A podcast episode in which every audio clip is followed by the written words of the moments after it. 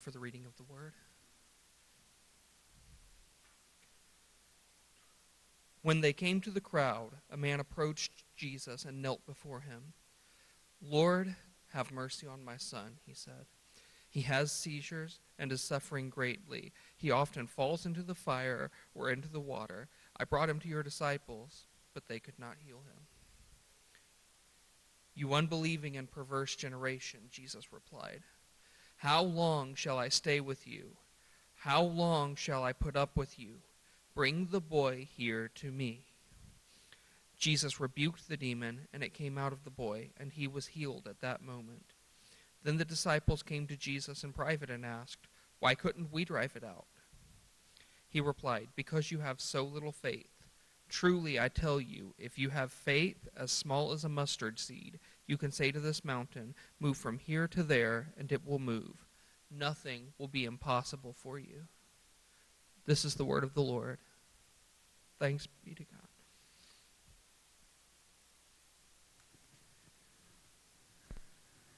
Amen. Do you believe God's here with us this morning? Amen. I think that one of the greatest testimonies we have of Christ's faithfulness is that he, he meets with us here each and every Sunday. There's not been one Sunday we've met in this place that God's Spirit hasn't been here. Amen? Our God is faithful. Well, we're going to be continuing a series that we began last week um, entitled Miracles of Jesus. Uh, if you remember last week, Pastor Stan talked about Christ's first miracle. Uh, it was this miracle that Christ performed where he turned water into wine. And Pastor Stan uh, talked about the miracle of synchronicity. It's this idea that God uses us each and every day, if we're willing, to put us in the exact right moment at the exact right time. It's a miracle that God performs each and every day. But today we're going to be talking about another miracle that Christ performed. Uh, this particular miracle occurs in the book of Matthew, chapter 17. So if you want to go ahead and flip there, follow along, uh, that's where we'll, we'll be. Matthew 17. Um, this particular miracle that we're going to be talking about occurs as kind of a footnote to a mountaintop experience. At the beginning of chapter 17, we see Jesus uh, taking Peter, James, and John with him to climb a high mountain. And it was up here on this high mountain that what we call the transfiguration took place. It's here on the mountain that the glory of Christ is put on display. We see Christ's face shining like the sun, his clothes become white. It's an amazing experience. And as if it could, couldn't get any better for Peter, James, and John, suddenly, uh, out of nowhere, appear two other men right beside Jesus. And it's Elijah and it's Moses. It's these two Old Testament figures who have been long dead, but now here they are appearing in the flesh. And when this happens, Peter, in his typical naive and ignorant way, says, Hey, let me build a, a few tents so that you guys aren't warm tonight, or you guys are warm tonight. Can I build you some shelter so you have a place to sleep? Um, but Peter is quieted shortly thereafter because all of a sudden the cloud comes and covers Jesus, Elijah, and Moses. And a voice thunders from heaven and says, This is my son, whom I love with him I am well pleased. Listen to him. And upon hearing this, the disciples fall on their faces in fear, but they're shortly comforted by Jesus, who's all of a sudden alone.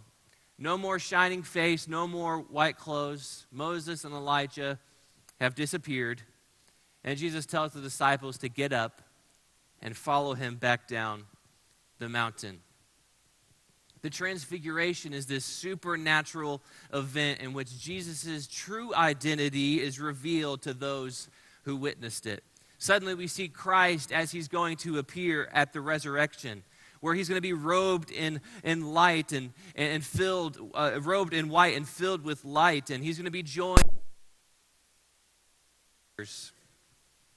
And we hear this audible and incredible voice of God thunder down from heaven. It's an amazing and miraculous event that occurred before the disciples that day. I'm sure it, it occurred on a mountaintop, but I think that it was also a mountaintop experience for those three men.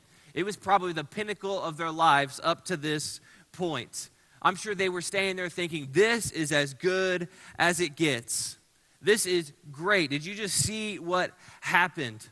Because it's there on the mountaintops that any doubts or any fears they had about Jesus, any doubts that they had as to his divinity, must have been washed away because they saw it right there, right in front of their eyes. But notice the contrast in the next section. At the beginning of chapter 17, we see the glory on Christ uh, on display for these three disciples. There's a lot of hope, and it's filled with miracles, and it looks great. It's this mountaintop experience. But what happens when we descend the mountain? What about at the foot of the hill? What's faith like down there? We're not talking about this mountaintop experience, but now we're going to be talking about what it looks like at rock bottom. You see, it was at the foot of the mountain that faith seemed pretty hard to come by. It's there that doubts began to set in. It's at the bottom of the mountain that we see other disciples, not the three who were on the mountain, but here's the other disciples doing ministry kind of in the trenches. They hadn't seen what Peter, James, and John had seen on that mountaintop. They weren't there for the transfiguration.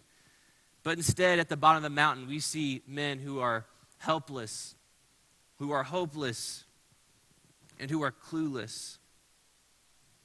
We see at the bottom of a mountain a man who brought his son to the disciples, but it seems as if they were unable to heal the boy. And we find out later on that it was because of their faith.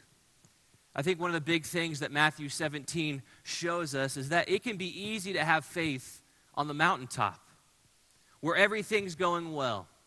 When you're just off a, a miraculous answer to prayer, we're excited, we're praising God, our faith is huge. We wish we could stay on that mountaintop forever. It's easy to work out our faith on the mountaintop when your devotions are going great. Every time you open the Bible, it's like the words just jump into your heart.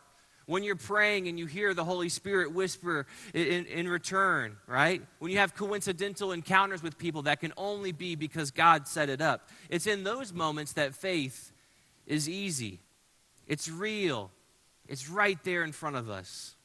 And we'd love to stay on these mountaintop experiences of our life. But the unfortunate matter of the fact is that with every mountaintop experience, there's always a descent.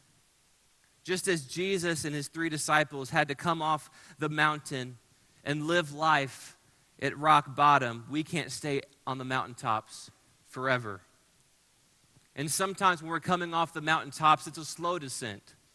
It's day after day, a little bit, a little bit less, a little bit less. it's over months or weeks, right? A slow descent.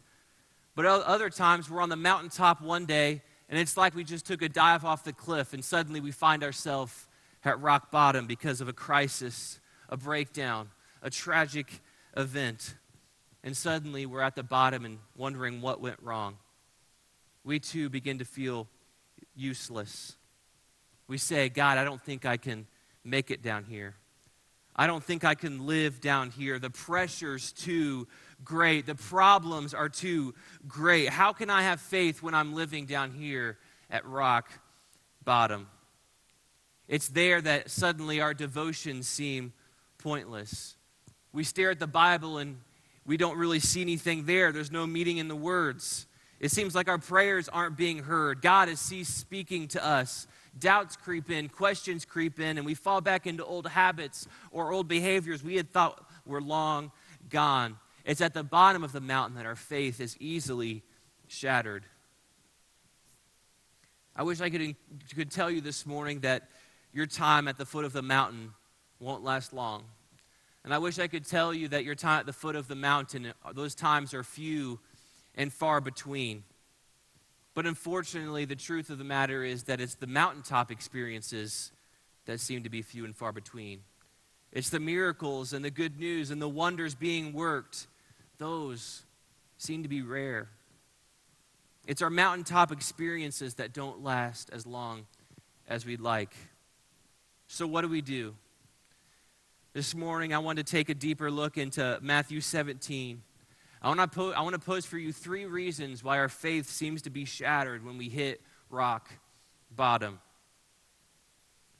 I think the first reason that we find that our faith is so easily weakened at the foot of the mountain is because we have small dreams.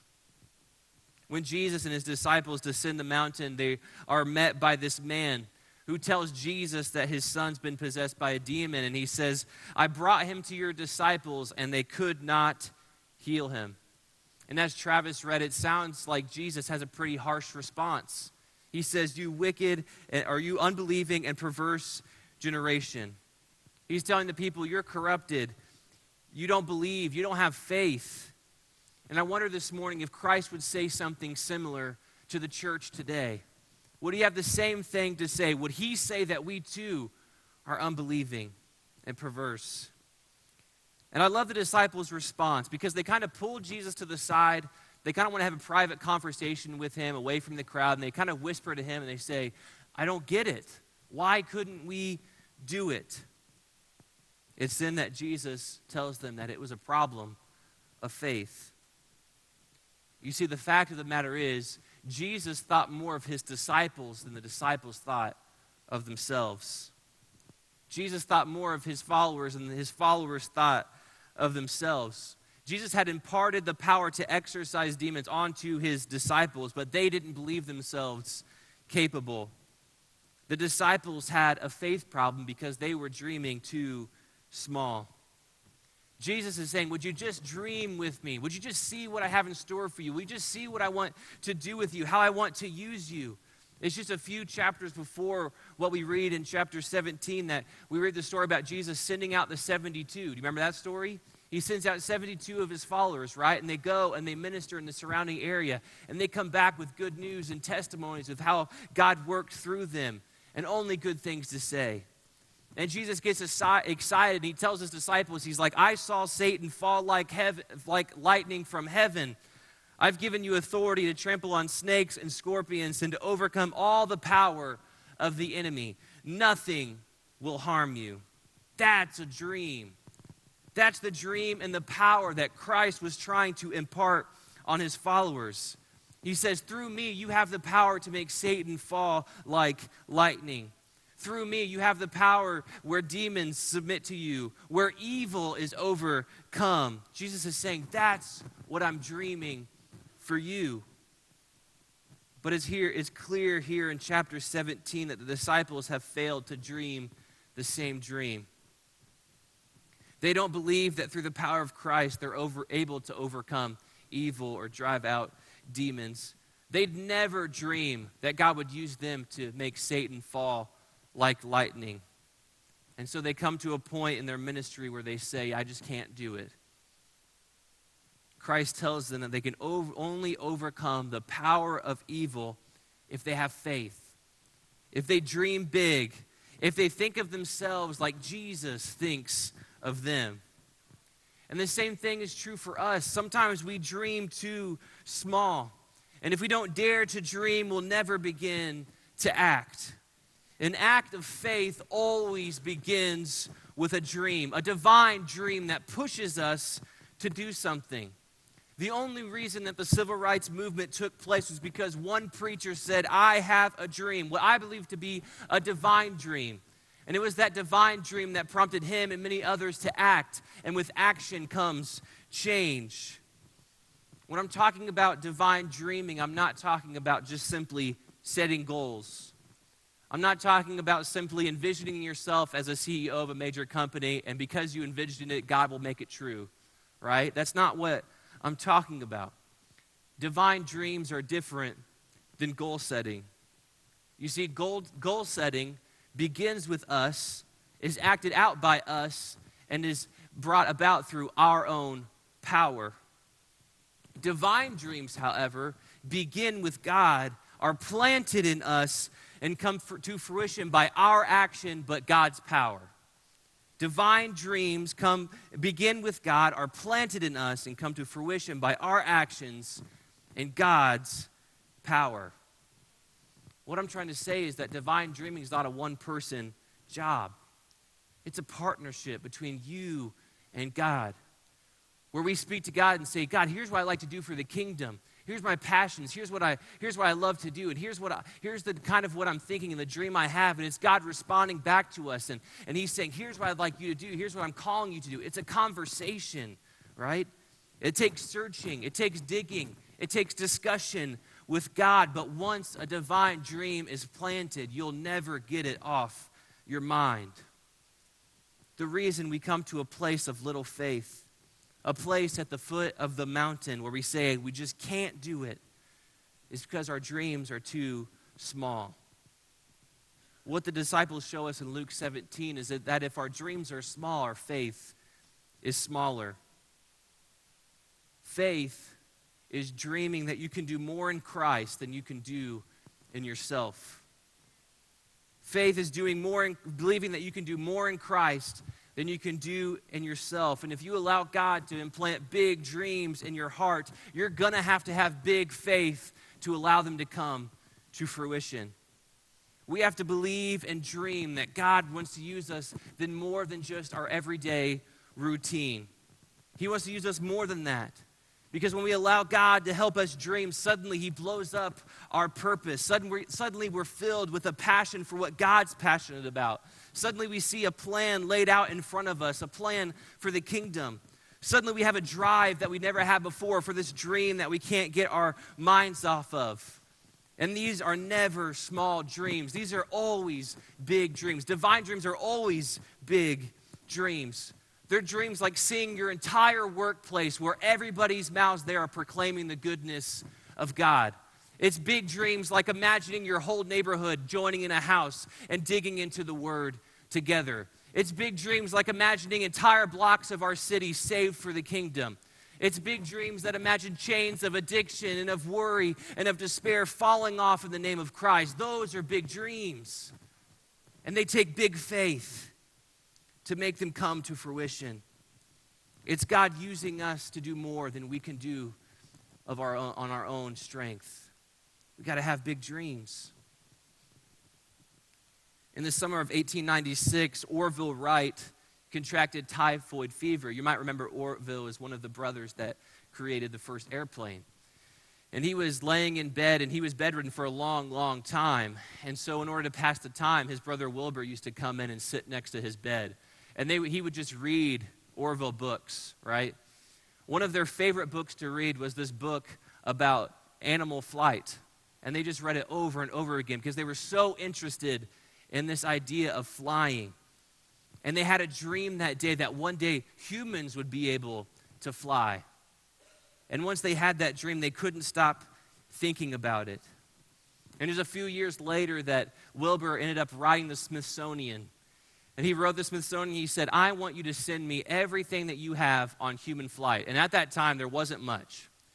But they sent him one book right? They sent him a book by a French author who kind of went into human flight, he was super passionate about it. And Wilbur read this book, his mind was blown, and his dream was even bigger than it was before.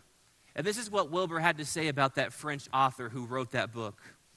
He said, This French author was like a prophet crying out in the wilderness, exhorting the world to repent of its unbelief in the possibility of human flight exhorting the world to repent of its unbelief and the possibility of human flight.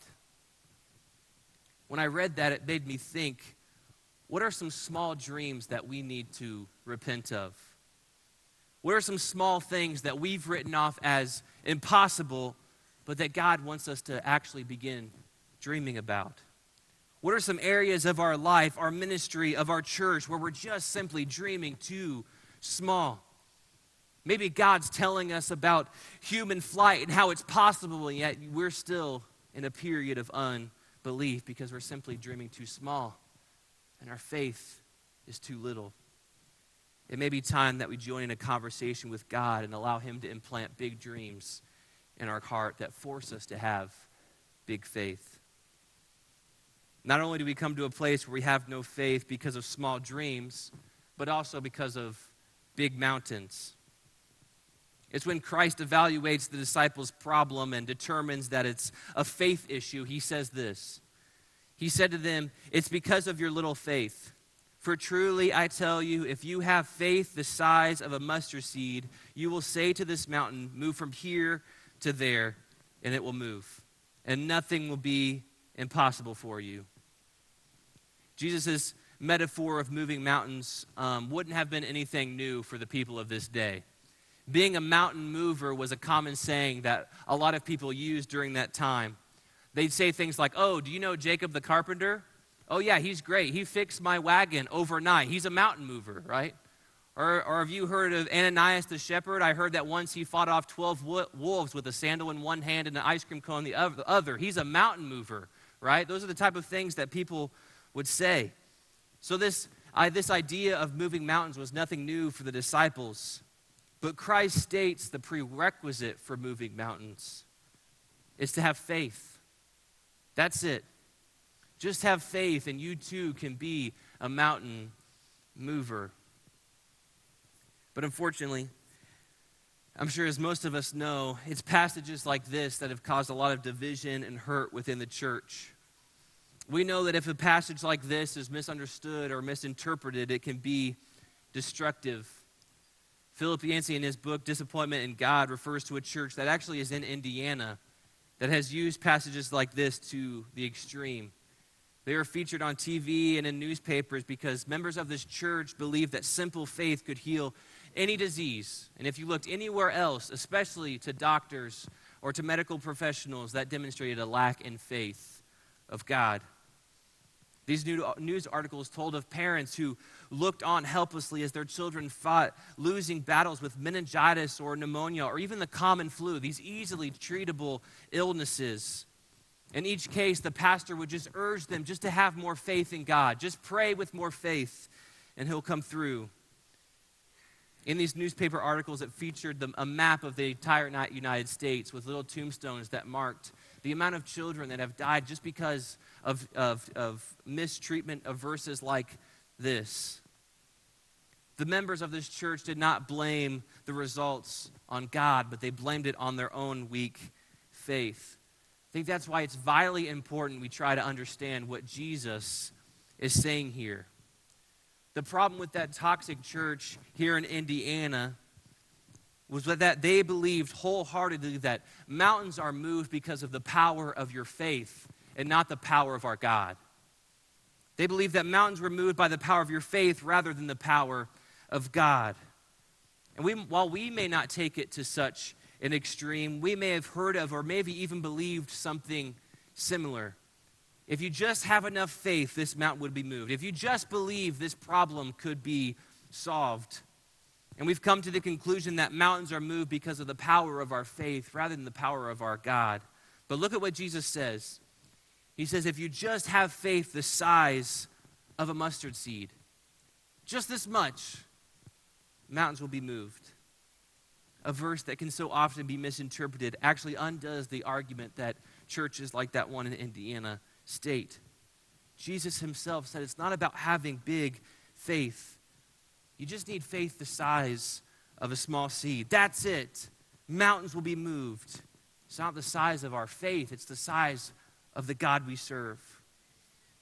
It's believing that our God can move mountains in our life, that He can do the impossible, that He can do what we can't. And if we see God as bigger than our mountains, then suddenly our mountains are pretty easily movable. The reason that we ask the same question as the disciples and we're, we're befuddled because we can't figure out why we can't do it is because we cannot do it. The reason we're so confused as to why it, nothing happens is because we can't do it on our own. It's not about us, it's not about how much faith we have. Instead, it's about how we see our God. Do you see God as bigger than your mountains? Do you see God as the great mountain mover? Or are you allowing your perspective of your mountains to shrink your view of God? I'm not saying that you should simply look at your problems as no big deal. And if you do that, it's easy to have faith. I'm not saying that you should simply blow off all of your issues because it's easy to see that God's a mountain mover if you just kind of forget about what you're going through. I don't want to say that because I know that these mountains are big, they're tough, And these mountains weigh on us because we face very big and very real situations. But I'm here to tell you this morning you don't have the power to move them on your own. But our God is bigger. He's greater than our biggest circumstance and our worst situation. And I know that if you're at rock bottom today, if you find yourself at the foot of that mountain, what I just said may just be sounding like a cliche. You've heard it time and time again. God always comes through, God can do the impossible, nothing new. But what I want to tell you this morning is to just have a little faith. Just a little faith, just, just a mustard seed size faith. That's what moves mountains just enough faith to say, God, I can't do it on my own, but I believe that you can. God, my mountain looks immovable, it looks impossible, but God, I have just enough faith to surrender over to you, to put it in your hands, and trust that you're going to work. It was just a few uh, weeks ago that um, Annie and I went faced a mountain of our own. Um, we came to the end of a month, and it was clear that finances were going to be a big, big issue. Uh, it came with um, that was a month where we had a lot of big expenses, and they were all entirely my fault. If you remember, I preached a few uh, months ago about how I like ran over my phone and knocked off the side view mirror of my car and blew a tire all in the same week. This is the month I'm talking about, right? Those things are expensive to repair, right? So it was a bi- it was a big month for us, and it was 100% my fault. And so Annie was kind of coming to the end of the month and she saw that things weren't exactly lining up and it's going to be a tight squeeze and she began to grow worried. And so she came to me and she's like, Hey, I've been praying for our finances because it's clear that we're really struggling. She said, um, You know, have you been, I mean, have we, I think that you should help me in praying for this. And I said, Yeah, I, I understand. So I'll, I'll, like, let's both begin praying about our finances. Pray that God would move in this situation. And I got to be honest, in that time, at that period, it looked like it was impossible. Like there were literally like four or five days left in the month. Like, how can God possibly do anything with so little time left? There's no way. Is he just like, there's no way that um, numbers are just going to appear in our bank account. We're going to get a surprise check in the mail. There's just, it's impossible. But then I remember this verse and I said, I just have to have, you just have to have a little bit of faith. Just enough faith just to say, God, I don't understand how you're going to do it. I don't know if you can do it, but I have just enough faith to say, you know what? I'm surrendering this mountain to you because I can't do it. The money's not there. I can't do anything about this, so I'm going to put it in your hands. And that just takes this much faith and say, God, I trust you with this. And so I began praying for our finances and, and laying it over before God and surrendering it to Him. And it was just a few days later that we went out and got the mail and brought it inside. And there was a check from our uh, a home insurance company, and I ripped it open, and in that in that envelope was a re- refund check because we had paid too much on our home insurance for the year for the year. And it, it, it, it blew me away. And I said, Annie, look at this. And she said, You're praying for finances from now on because when you pray, things actually happen. And I said, Fair enough. I'll be praying for finances.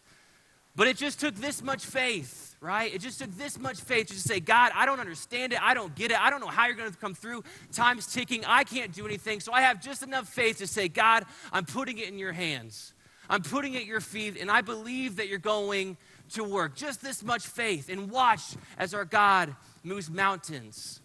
Because sometimes those mountains seem insurmountable, they seem too big. But once we see that our God is bigger, we can have just enough faith to put it in his hands.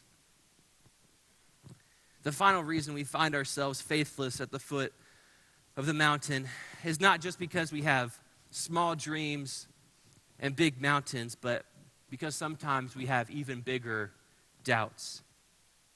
The fact that Matthew chooses to put an emphasis on faith in chapter 17 isn't really that surprising.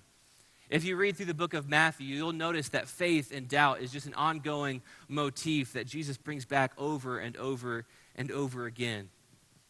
But if you look at Matthew, and you look at Jesus' words, and you carefully read them, you'll notice that Jesus never says that doubting is sinful.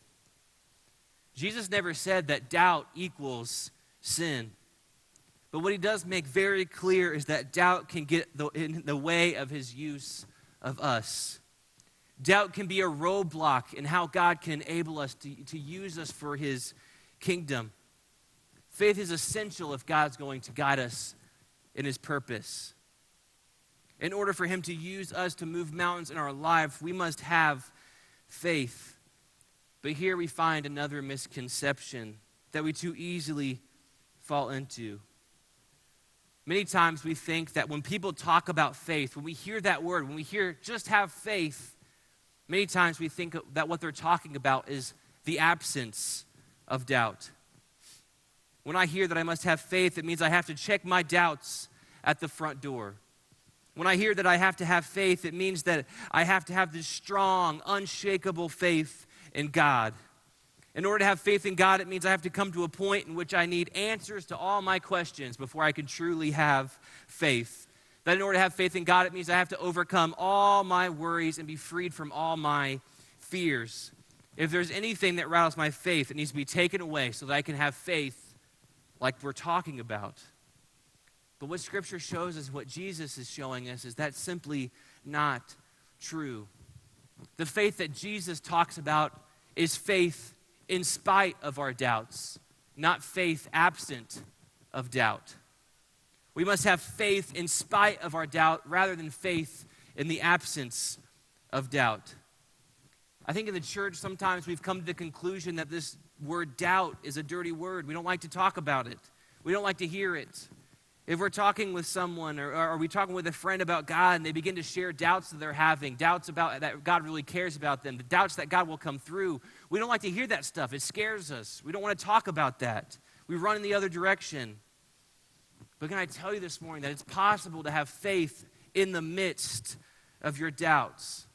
It's possible to have faith in the midst of your uncertainties.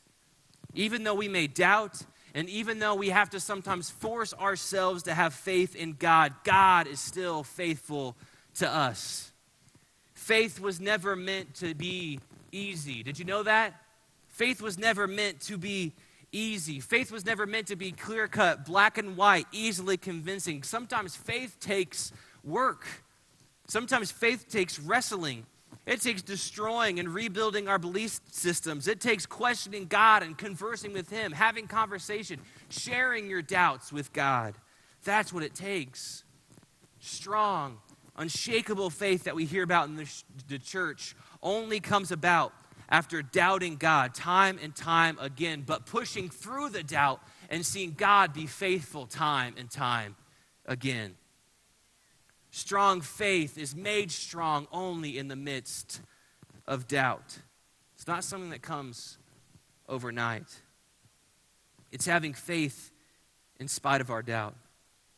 I want to show you an example. If you fast forward to the end of the book of Matthew, if you literally flip your Bible to like the last paragraph of the book of Matthew, you'll see what I'm talking about. Christ has been resurrected and he's gathered with his disciples on another mountaintop. And here he's about to give them the great commission that all of us know. These were disciples that saw him die on a cross, and now here he is, live in the flesh. He's standing before them and he's talking to them. That's what scripture says. But look at what happens next. This is crazy. Now, the 11 disciples went to Galilee to the mountain to which God directed them, when Jesus had directed them. When they saw him, they worshiped him. But then there's three words. But some doubted. But some doubted. Here are Christ's most faithful followers. They've been with him his whole ministry. They've seen him heal. They've seen him perform miracles. They've seen him put in a tomb. And here he is, resurrected, shining and perfect, and yet they still doubted. And if the, if the disciples doubted in that moment, why should we be ashamed of our doubts and our questions. Doubt should not be a dirty secret, secret, but prime planting ground for the seed of faith. To these moments at the bottom of the hill, we have to pray, God, you know, I have lots of questions. I have lots of doubts. I have a lot of fears, but God, I choose to have faith in you in this moment. And maybe it's not much. Maybe it's just a mustard seed, God, but I choose to have faith in you in the midst of my doubts, in spite of my doubts. I choose to have faith. I want to close with a story that happened to me not too long ago. This was a time in my life when everything seemed to be going wrong. Uh, my ministry seemed to be swir- uh, twirling out of control, and my life seemed to be falling flat, and everything it seemed like was going wrong. I carried such heavy burdens, and I was having such a difficult time. And it was during that time that I was here at work, and I was working in the front office, and and I remember it was time to pack up and leave. So I was coming out and I was coming back to the back office. And sometimes when we get in the routine of our day, we, re- we don't realize it, but we get so busy. And we never really quiet ourselves. And I remember I stepped into the sanctuary to come back to the back office. And it just like struck me like a brick wall, just how quiet the sanctuary was. The lights were off, nobody was in here. It was just so quiet.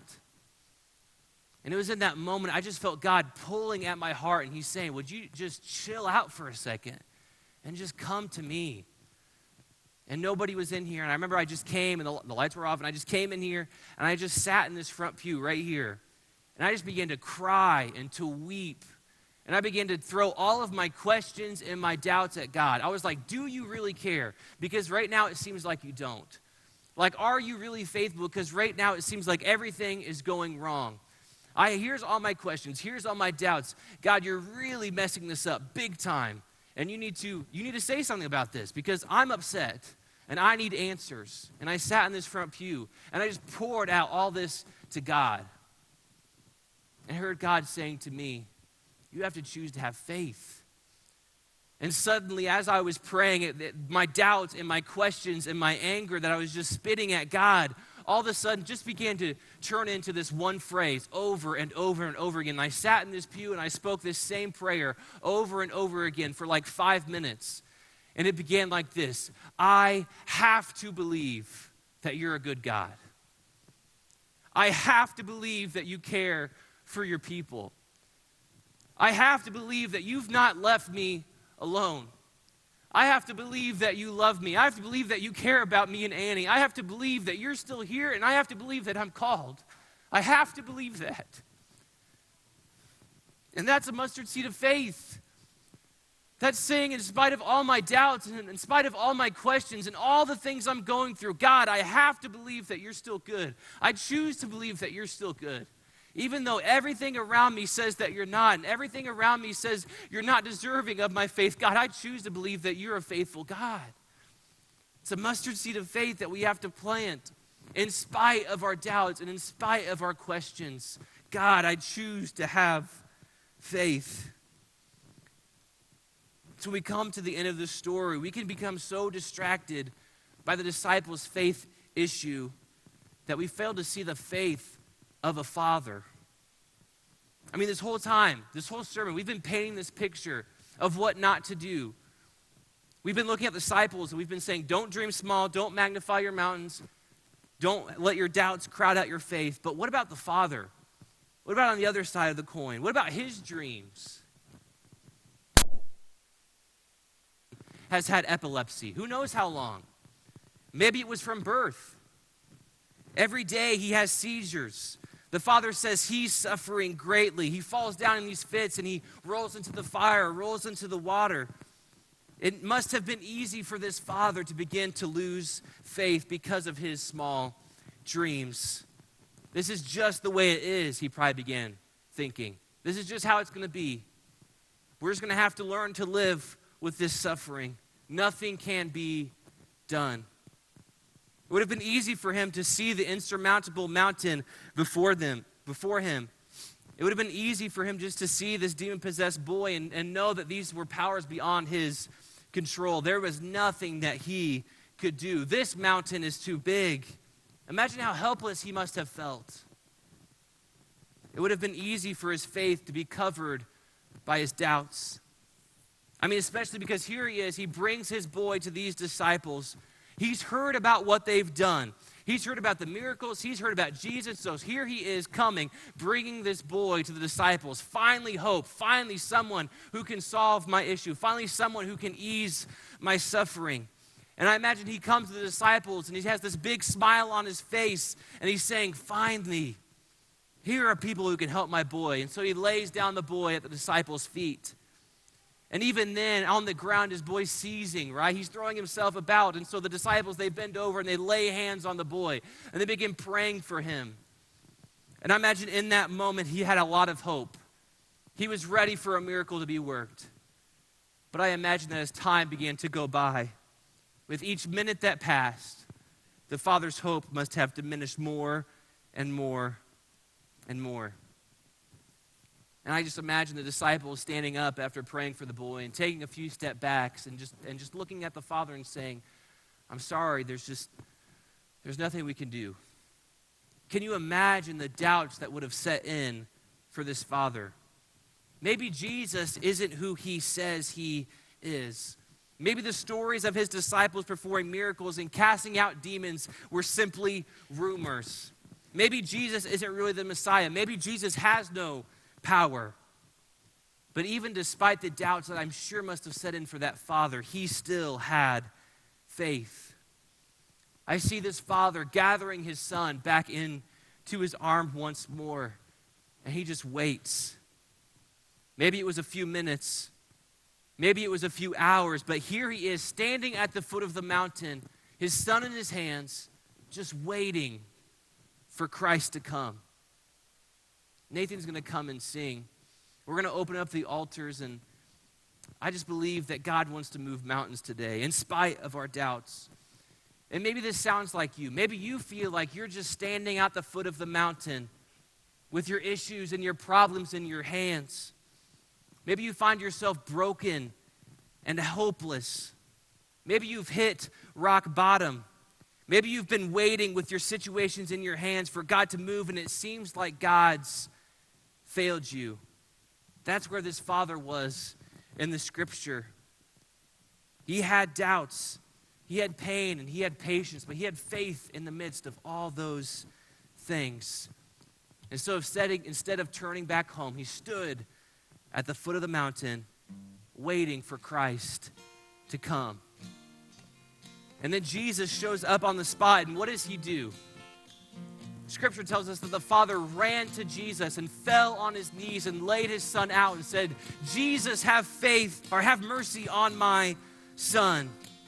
For that father, there was barrier after barrier after barrier, heartache, disappointments, doubts, questions, but none of them stopped him from having faith in the God who he believed in. None of them stopped him from approaching Jesus in faith and laying his boy at his feet.